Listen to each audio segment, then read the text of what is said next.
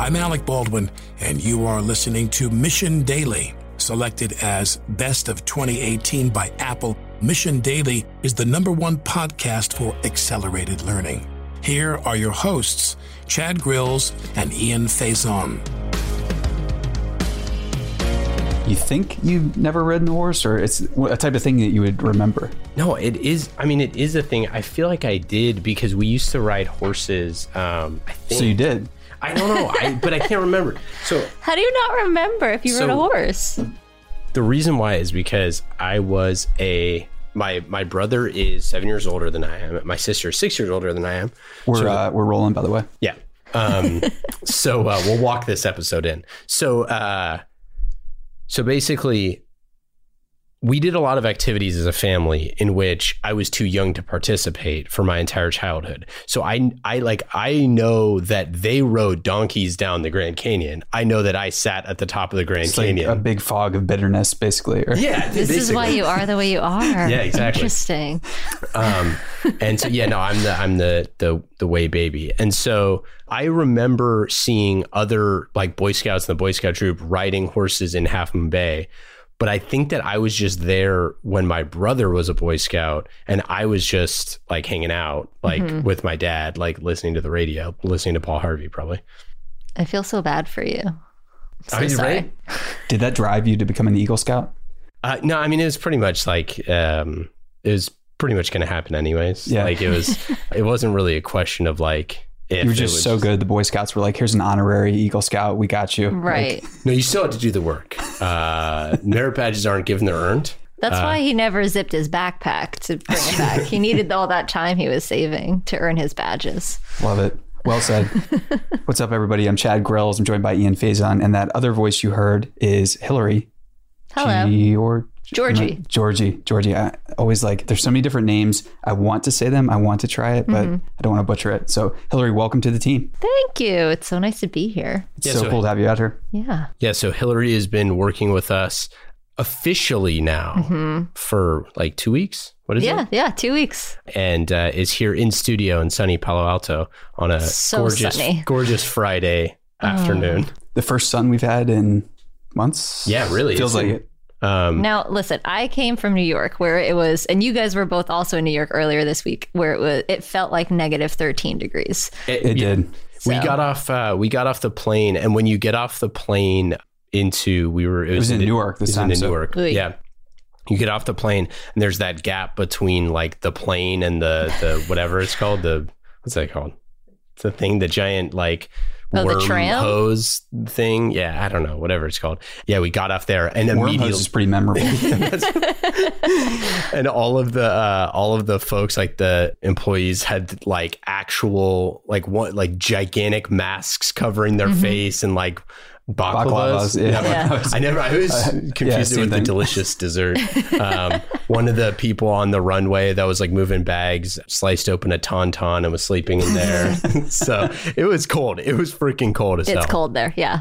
That was a deep a, Star Wars reference yeah, that, for the Empire Strikes Back. Today there's Empire a monsoon apparently. Is it really? Not an actual monsoon, but it is like being pelted with like sheets of rain. No so. Kidding. Uh, we got yeah. out of there just in time. So Hillary has an awesome background. And we wanted to kind of share a few of the things that we've been doing lately while we were in New York and also dig into some of the fun stuff from Hillary's background. I guess first housekeeping point is, uh, so on our trip to New York, we got, we had an opportunity. Are we sharing this? Yeah. Sure. So, I'm not sure what you're going to share, but I think it's okay. uh, what we were doing. Yeah. Yeah. Let's, let's share it. So we had an awesome time recording a new at, or new season of a podcast with uh, Jeffrey Wright, so the star of H B O's Westworld, who also has a brand new documentary out, which we highly recommend everybody check out on H B O. And a couple uh, new things out, Hold the Dark. Yeah, and uh, Hold the Dark. In, yeah. He's everywhere right now, including the upcoming uh, host of the season of this podcast, and we of have the some, Story podcast. Yeah, yeah, and it was a it was an awesome time recording with him. He is an exceptional guy. And we had we had a lot of fun writing this versions of versions of these stories that are going to be coming your way in like the next two weeks, probably. Yeah. Yeah. Like in the next two weeks. So yeah, fun stuff. Yeah. Hillary, you were up late editing and helping out. Oh, yes. Much appreciated. Yes. I mean, because I was still on New York time and you guys were eventually on New York time, but you are usually I, three hours behind me. Uh, so let's just say, I don't know what time we're on because Ian can't really go to sleep because he stays up late yeah, here. Yeah. So when we go to the East Coast, it's a special little treat. I yeah. usually, I, I, I'll like go to bed and then I'll wake up at one a.m. and see like Slack messages and be like, oh, I should start working again because they're yeah. still working in California. It's tough. Uh, yeah, it's tough. It's my cross to bear. Mm-hmm. I, no, it's, it's brutal for me too. I mean, I'm, to be fair, like I was up just as late. And yeah, the, uh, the, you know, I mean, if you, uh, we generally, especially me, I stay up usually until like one or two, like writing and doing different stuff. And so when you go to the East Coast, that's five a.m. Mm-hmm. And so Chad and I were lying in our hotel until four in the morning. And we had a flight that we had to leave for at five or uh, we had to leave for the airport at five. And we're like, the old uh, forty-five minutes of sleep is not going to feel not going to feel, feel good the next day. Did you get any sleep on the plane? Are you guys plane sleepers? I, it depends. I'm, on the, the flight back, yes, mm-hmm. because it was a larger plane. We had aisle seats, living large back there compared to the flight over, which was uh, cramped. Yeah. I am. So I also. What uh, about you? Um, I, I slept a little bit. I was working. So like you, I took kind of the first flight out, but I flew from J F K, which is the better choice usually. Yes. Yeah. As an F Y I. So I was working. I slept for like the first hour and then I worked the, the rest of the flight and then got off the plane and continued to work because I'm a workaholic and that's yeah. all I do. Well, I, so I got really bad sleep, or I always get really bad sleep on planes in general, but I was so exhausted because I slept like forty-five minutes and then like an hour the couple days earlier. And normally the person to my right or left, I try to like keep it, keep it all contained in my little, Pack uh, it in. yeah, in my little eggshell. But yeah, I had no one to the two seats to the left of me on the flight. Oh my on God, the way back. So bless I up. was, yeah, I was like stretched sideways, and I had the guy, the guy next to me on the way there at one point woke me up and he went, "You know that you can lean your seat back, right?" And I was like, touche. Um, so. You used to work for the New York Yankees. I did. That's true. For five uh, years. Yeah, for five years. And then you came to join us, our happy band of pirates here uh, at the Mission. Tell us about what it was like working with the Yankees and working with... And building up their media properties too. Yeah, yeah. building their media properties and like how they're significantly less... cool than the Oakland A's. uh, well, the Yankees do have twenty-seven world championships, which I don't know if you know is the, the most... of any sports team ever. So I didn't know that. Uh, so yeah. I'm not familiar with baseball. I'm sure if you like the Oakland A's, they must have had some type of like illustrious past. So how many championships do they have? Well, yeah. so in in the Oakland A's, definitely very illustrious past. We have one thing that the Yankees do not have. We won a World Series while there was one of the biggest earthquakes in uh, American history. So True. that's pretty great. True. Number two, we used to have dollar tickets, dollar hot dogs mm-hmm. uh, on Wednesdays. So I used to go to Oakland A's games and you could go eat like five hot dogs and and have, get a ticket to the game for like six bucks. So, I you mean, know. We used to have like Babe Ruth and Mickey Mantle. So, I mean, we just Whatever. agree, agree to disagree. uh, Yeah, no, but working for the Yankees, it was great. So it was fun to kind of help build their digital presence, build the the digital magazine, which is something that I helped with, and then also launch their podcast. Uh, the Yankees Magazine podcast with my friends are still running over there without me, and they're doing a great job. But yeah, just getting into be, working with the Yankees, first of all, is is working under extreme pressure and deadlines and an expectation of excellence at all levels, which I really liked because it made me elevate my work. It made me have to elevate my work because if you didn't, you didn't get to stay. So that was probably the best part of working for that team. It's such a high-class organization and the people that you work with are high-class people and competent and put a lot of effort into what they do. So that made me want to do the same thing and, and try to help build their brand, which is a worldwide brand, as even Chad, I'm sure, knows. You've seen Yankee hats everywhere that you've traveled. Even me. I yeah. knew that there's something there. So there's something to this baseball thing. Yeah. So, I mean, it, it's just necessary that when you work for that organization, you also have to be perfect is not a word that I like to use, but as close to perfect as possible. Sure. So building the podcast was hard and making a product that Yankees fans, and they're mostly based in New York. And as a New Yorker, I can say New Yorkers are really, really honest and hard yeah. on you. So building something that they would appreciate and like right. was a challenge. And to do it in the last few years that I was there was so much fun and such a great learning experience. And getting the players involved and my coworkers involved and like testing different methods and segments and things that fans liked. It was really, really fun. It was cool. So I have a question about New Yorkers and feedback. Mm-hmm. So we've noticed that New Yorkers obviously have a certain type of personality on, ba- on balance, sure. let's say. And would you say that that honesty or candidness or maybe sometimes like rude feedback mm-hmm. help the feedback loops of developing and iterating the podcast? Oh, for sure. Yes. Because it kind of cut to the chase in it, some they ways. They are just going to tell you what they think. Sure. And if you don't fix it, they're not going to listen to you anymore. Yeah. And they're going to continue to tell you why you suck. So I'm like, okay, so we'll get on this. Stop telling me I suck. I get it. It's cool. Yeah. Not for nothing, but this podcast sucks. Exactly. Yeah. yeah. Hey, listen, it's really great. I like what you're doing, but it sucks. I'm like, okay, thank you for listening, I guess. It's um, a, yeah, it's a, uh, it's a, Every rose has its thorn, mm-hmm. you know, and uh, it's the compliment sandwich. It's two insults, and then there's somewhere oh, there's a compliment a little, in there. A little compliment in there, a couple jabs on the end. What um, was your favorite profile that you ever did? Or, I mean, one of your favorites. You probably had many. There was, I mean, I, there were a lot.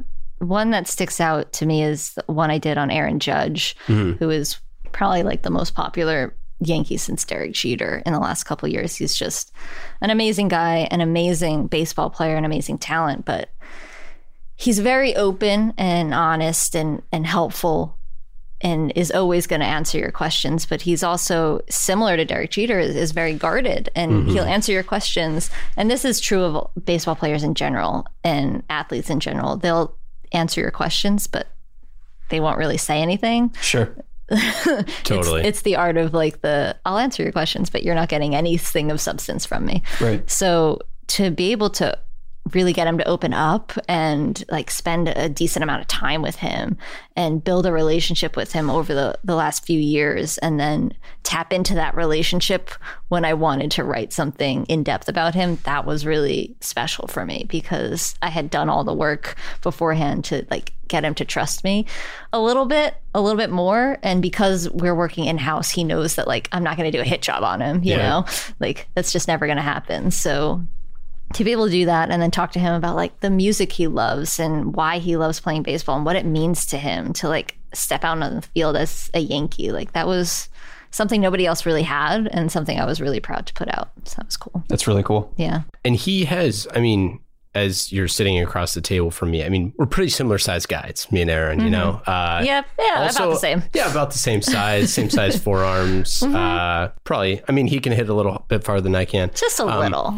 But when you're working with someone like Aaron and they do, you know that there's a story there, mm-hmm. but they don't necessarily know what it is and they don't necessarily know if they want it to be told. How did you kind of like craft questions and get some of those tidbits that were uh, a little bit, like things that you're like, people want to know this, you should share this, but, and it's not going to be a big deal if people know who, what your favorite song is or something like that. Yeah, right. You can, you can you, be honest about oh, loving Taylor Swift. It's, a, it's allowed, yeah. guys. It's okay. Oh, she's, she's solid. Yeah.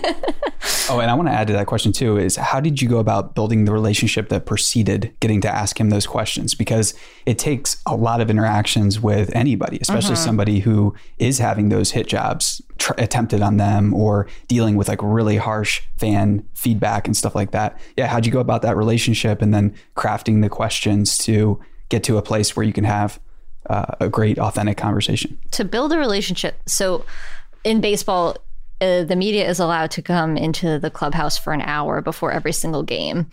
And that's the time when you like get your quotes and you write your stories and like you go in with your questions, and the players are supposed to be at their lockers to answer those questions. So I made it a point to never really bother him. Like I just made it a point, even if I was writing a story, I chose not to write a story about him specifically because I wasn't ready for it yet. And everybody else was asking him for a million things.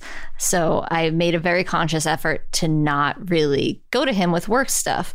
But there's also a point in that hour when the manager of the club will give a press conference and all of the media leaves to go cover the press conference. Because I was writing for a monthly magazine, I didn't need to be in the daily press conferences. So oh. while all the media was gone, I stayed behind. And that's when I just kind of had human conversations with all the guys in the room, not necessarily just Aaron. I just talked to them like, hey, like, what are you watching? Like, are you reading anything interesting? Like, have you seen this show?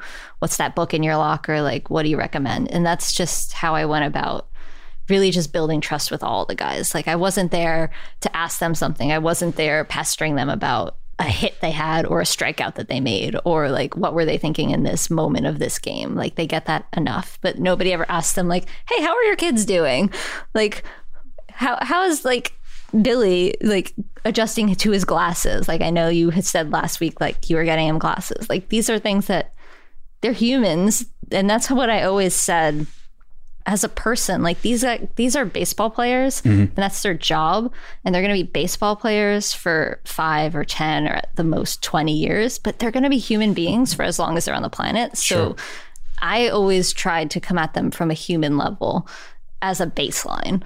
I didn't care that they were baseball players, although it was my job to care that they were baseball players. I cared about them as people, and I think that helped it come across. And that's also how I approached interviews. I approach interviews even still as just conversations. I don't like, I prepare questions and I prepare research, but I almost never read the question that I am, I have prepared. I start a conversation with a Same person yeah. and I just try to steer a conversation. And if the conversation goes in a way that I'm not expecting, I just let it happen, because that's more interesting probably than what I have prepared, because what he's probably saying is something I wasn't expecting and that maybe he's never said before, because if I wasn't expecting it, it wasn't in my research, and I've sure. done a, a ton of research. Right. So awesome catch, by the way. Yeah. Let's keep the yeah. the red explicit off off the pod for a while. um, so that's so cool, because you're going in a direction that's going to be exciting for them, because yes. they're trying to go in that direction, and you're helping them exactly. go. You're assisting them going in a direction that they want to go. Right. Yeah. And because they have a relationship with me, because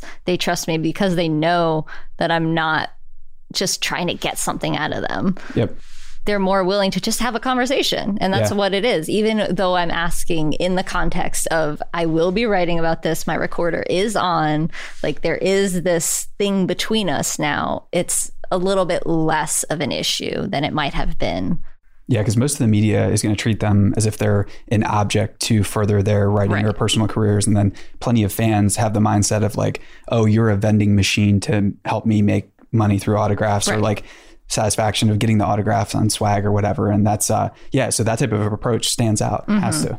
One of the best interviews I ever listened to with an athlete was um, Rich Eisen interviewed Aaron Rodgers, and the entire episode, all they talked about was Game of Thrones. Mm-hmm. And it was like, and I think now Aaron does a bunch of Game of Thrones content, but it was one of these things like you, like there's so many different dimensions to whether it's, you know, actors or, or athletes or whatever, people in the public eye, that they have all these, again, stories to tell. And it's like, nobody's asking about that. They're like, hey, you know, what was it like facing this pitch or whatever? Mm-hmm. And it's like, oh, especially in baseball where there's so much volume, like every day is, is there's not too much that changes on no. a daily basis. It's pretty, unless something like crazy happens, but you know, the totality of the year kind of like doesn't even set in until the end.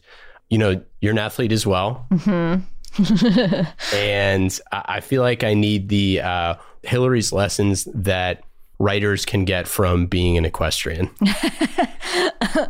it's a, it's an odd, an odd way to put it. It's uh, a clickbait article, for but sure. uh, you know, you for know. those in your in your horse riding community, I feel like it might be a hit. Okay, so and a rock climber and everything, and, and a rock that, climber and a biker, a cyclist, you yeah. know, all the things. One of the the best lessons that I think could really translate from horseback riding to writing is to keep your heels down. So in Ooh. horseback riding, you have to keep your heel down to keep yourself steady on your horse. And I think in writing, you got to get your heels to the ground and you have to actually just do the work. There is just no way to write unless you actually write. You have to actually do it. And rewrite it again. And, and rewrite again. it. Yeah. And if your heels aren't down, you're going to fall off and then you're not going to do the job that you're there for. And then that's the next thing. If you do fall off, you have to get back. Like, you can't just stop riding if you fall off. And I've fallen off my horse many times. And I've been kicked off my horse and, you know, thrown into things. And it's the same with writing. You get kicked down and told you're not good and like your stuff stinks and you beat yourself up too. But you have to keep going back and doing it over and over and over again. Completely. Because it's so easy to, when you do get thrown off in writing, I haven't been thrown off a horse, but when you get thrown off in writing, you there's a tendency to start, your internal voice turns to self-censorship, which mm-hmm. can slow you down. And it's like, if you're either going to keep going and keep writing and rewriting and everything, or it's going to be the complete opposite direction. Right. It's like, there's no, as far as I can tell, there isn't a middle ground. It's, no. yeah. I mean, I use that approach when, when I'm riding bikes at Google, where if I get frustrated and I fall off my bike mm-hmm. and I throw it across the parking lot, I can't I believe then, you're bringing that. Quit bringing bike, up bike riding. And then I quit bike riding and tell everyone that I freaking hate it and then I'm never going to do it again. So it's, I mean, there's levels to it, yeah, but sure. th- you know, that's another, you that know, works. For those of you out there that just want to quit, do you, you know, do you prefer forever? Bicycle challenged, bicycle novice, yeah, yeah. Or what's, yeah, what's like, the term? Bicycle challenge is probably the way to go. Physically, I could get on a bike and pedal. Oh, I God. could like use the you, pedals you to propel myself. We, I mean, and to I be, to be fair, we traveled all around on It was at Google on bikes, but you were uh, you just were taking the scenic. It route, was it was the shroud of death that hangs road. over me when I am on a bicycle. Like the there is one certainty is that gravity does a great job of bringing you to the concrete it's when true. you do fall. Yes. You know, and for that reason, I am out. Mm-hmm, mm-hmm. But I'll pick up. I'll take up horse riding, and then boom, problem there you solved. Go. Problem solved. I am giving you all the tools you need. And the, I guess the last lesson, because that was only two, right? The last one is is. In my lessons, because I take lessons, because you can always improve, is hey. t- is to watch other people. And, and that's the same thing in writing, is to read writing that you enjoy and that you admire, because you'll learn from that. I learn by watching the other people in my lesson and the people in the other lessons who are more advanced than me. I see how they approach it. And I learn things that they're doing that I didn't even think about doing. And I think you can do the same thing with writing. That's like Completely today you agree. learned in the studio about writing in zero gravity. I did. That's true. That is a whole new experience. I've not tried it. I've ex- I witnessed it. Just get ready. It will change your world. Great. Yeah, that, that's it. Thanks so much for hanging out. And we mentioned a lot of things in this episode. Check out the show notes if you want to learn more about any of them. And stay tuned to the Story podcast, where we have some really exciting narrators coming up. Mister Alec Baldwin, Mister Jeffrey Wright. It's coming to you very soon. Talk Woo-hoo. soon. Thanks, everyone. Later. Mission dot org is a media company with a daily newsletter, network of podcasts, and brand studio designed to accelerate learning.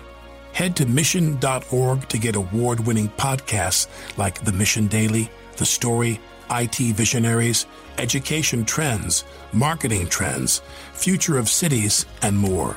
Mission Studios has worked with companies like Salesforce, Twilio, and Katerra to create custom media channels that drive results. Make sure to subscribe to the Mission's daily newsletter at mission dot org.